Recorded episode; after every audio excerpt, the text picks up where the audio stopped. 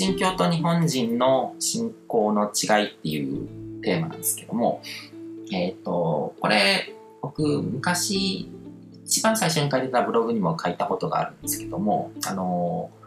塾で働いてた時にちょっと印象的な出来事があって、あの、まあ、そこに通ってた生徒、中学2年生の私立に通ってる子だったんですけども、夏休みに、あの、親戚の家だったか、こう両親の、あの、知り合いの家にホームステイしに行ったんですよ。で、結構特殊な子で、お母さんが中国出身の方で、で、その両親の知り合いっていうのがアメリカに住んでる中国系の人だったか韓国系の人だったかだったんですけども、その人の家にこうホームステイしに行った。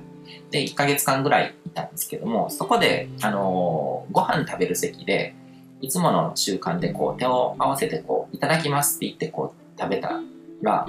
それをこう、ホームステイ先の人が見て、それってどういう意味なのって聞かれたらしいんですよ。で、その子もこう、まあ中学2年生にしては結構頑張ったと思うんですけども、自分なりに考えて、日本ではこう食事の材料になった動植物の命とか食材を作るのにこう関わった人たちにあの感謝の気持ちを込めていただきますっていうことをこうやって言うんですよっていう説明をしたらじゃあそれに対してなんかこう目くじらを立ててきていやそれは違う食材を作るのに関わった人たちとかその動植物の命とかじゃなくて感謝をする対象っていうのは、毎日のこう、糧ですよね。食べ物とかそういうものとかを自分たちに与えてくれる神様に対してだっていうことを言ったらしいんですよ。で、ここにすごくこう、一神教的なこう考え方と、あの、日本人のこう、信仰心とかスピーチャリティっていうものに違いが現れてると思ってて、あの、まあ、せなんか最近読んだ漫画とかでもそういうくだりがあったんですね。その、えっ、ー、と、サンクスギビンデーでしたっけね。その、えっ、ー、と、いえっ、ー、と、アメリカで、こう、西部開拓の時代とかに、こう、原住民の人ですね。あの、ネイティブアメリカンの人たちに、こう、食事とかを恵んでもらった白人たちが、その、すごく感謝祭っていうのを始めたんですけども、それは実はこう、その恵んでくれたネイティブアメリカンたちに対する感謝じゃなくて、こう神様に対しての感謝のお祭りだったから、だからネイティブアメリカンに対して感謝がなくて、もうもう虐殺の対象みたいな感じで見てたっていう話とかがその漫画とかでは言われてたんですけどもそれは完全にこう一説ではあるとは思うんですけどもでもその一神教的なこう世界観ってそういう危険性をはらんでですね全てもう神様につなげて考えてでそこにあのまあ神様と他のものを区別してるみたいなところがあの働いてるのかなと思ってて。うんからその西欧諸国のキリスト教国とかがこう世界の主導権を握ってるといつまでたってもこう戦争が終わらないみたいな感じになっちゃってるところもあるのかなって一神教ではこう全ての背景こう根本にある神というかこうゴッドですよね。それをすごく重んずるんですよ、うん、それはもう唯一無二のこう絶対的なもの。あの、全知全能ですね。そういう絶対的な存在で、他の神の創造物と神っていうものを明確に区別している。それに対して日本人っていうのは、全ての背景とか、こう根本にあるゴッドにそんなに注意を払ってないんですよ。そういうものあるかもどうかわからないけども、でもその発言である全てのものに対して神様っていうのを見ていくんですね。だから日本人だったらそこでこうネイティブアメリカンにこう食事とかを恵んでもらったらネイティブアメリカンとすごく仲良くなってたと思うんですね。協力してこう一緒に溶け込んで暮らすっていうことになってたと思うんですよ。うん、でそのあたりこう古事記とこう聖書ですね。旧約聖書とかの最初のくだりとかを読み比べるとすごく面白いと思ってて聖書ではあの最初にゴッドがいてで、そこから宇宙が創造されるんですね。光あれみたいな言葉とかから始まるあの創世記ですね。で、初めに言葉ありきっていう有名なくだりとかもあって、こう、ゴッド、神っていうのは言葉でもあったと。言葉は神であったっていうくだりがあるんですけど、言葉っていうのは、あの、まあ、言語ではこう、ロゴスっていうんですけども、その、言葉そのものっていうよりは、こう、概念とか抽象思考するために使ってる人間の、こう、あの、得たツールですね。うん。情報空間とかそういうものそこにある情報っていう意味で捉えたらいいと思うんですけども、完全にこう言語化されてないものとかも含めてですけども、イデアとか、あの、理想世界みたいなもの、うん、っていうものが最初にあって、そういう、そういったこう、形事上にあるものが、現実世界よりも大事なもの。そういうものからなんかこう、現実世界っていうものが生み出されてるっていうふうに見てるんですね。だから、その、キリスト教とかこう一神教的な世界観に、あの、染まってる人っていうのは、こう、理想論とか理想主義になっちゃうと思うんですよ。そう絶対的なこう理想っていうものがあって、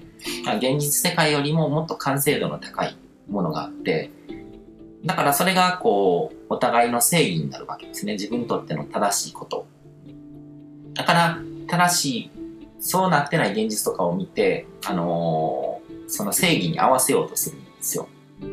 理想とかそういうものに。だからこう理想っていう言葉を使うと結構いい方向にその考えることもできて理想っていうものがあるからこそこう人間文明ってすごく発達発達した産業革命とか起こって人々の生活が豊かになったっていう面もあるけどもそういう正義っていうものを掲げることでなんかこう多民族とか他の考え方価値観とか持ってる人たちと戦うっていう方向に動いてしまう。で、それに対して古事記っていうものでは、最初にこう宇宙があって、そこから神々が生まれてくるっていう記述があるんですね。だから、日本人的なこう精神性の中ではこう現実にあるものこう自然とかそういうものですよねこう自分が住んでる世界とかそこに住んでいるものとかそこにあるものとかっていうものが大事で、そこから全てが生まれてくるっていうふうに考えてるんですよ。まあ、宇宙に生み出されたものは同じ源から生まれた兄弟っていう意識なんですよ。で、どっちも突き詰めていくと同じなんですよ。こう、ゴッドみたいな存在があって、そこから何かが生まれてきてるっていう感じなんですけども、そこと、こう、その創造物っていうのをこう明確にこう区別しちゃう。で、別にそれってイエス・キリストってそういうこと別に説いてないんですよね。その、神の教えに従わない者はこう地獄に送れとか、そんなこと、そんな過激なこと言ってないわけじゃないですか。だからそれも支配の論理とかそういうものが混ざってこう、曲げられた部分がすごく大きいと思うんですけども、でも日本人とかその明確に言語化された聖典とかそういうものとかがなくて、だから、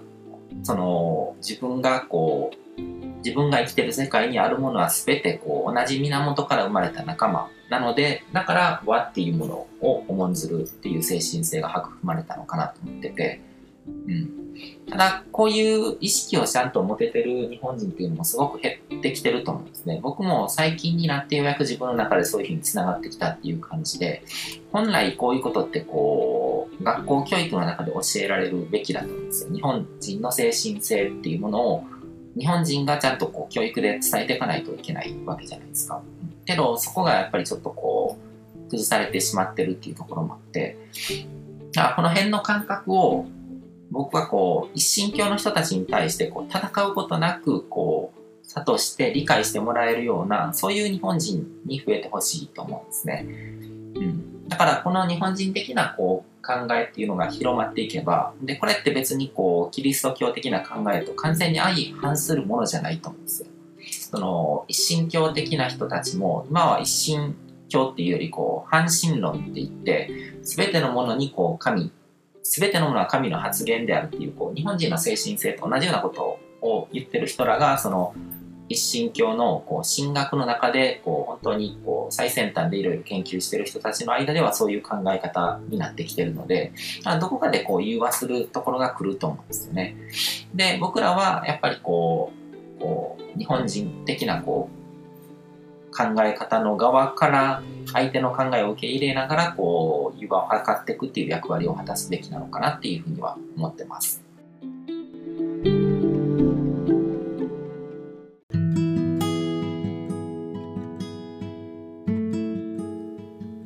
今回も最後まで聞いていただいてどうもありがとうございます。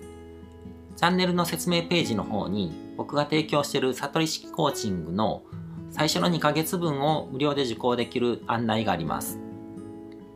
ゴール設定とアファメーションについて詳しく解説してるんですけども、僕自身もこれらのことを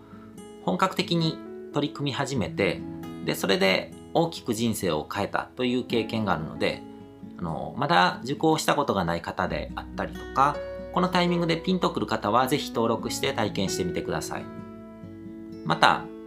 僕がどんな人間なのかを簡単に知ってもらえる2分ほどで読める会員プロフィールのリンクも貼ってます。僕自身がインターネットを通じた出会いによって自分の人生を大きく変えたので、この出会いがあなたの人生を変える良いものになることを願ってます。ではまた次の放送でお会いしましょう。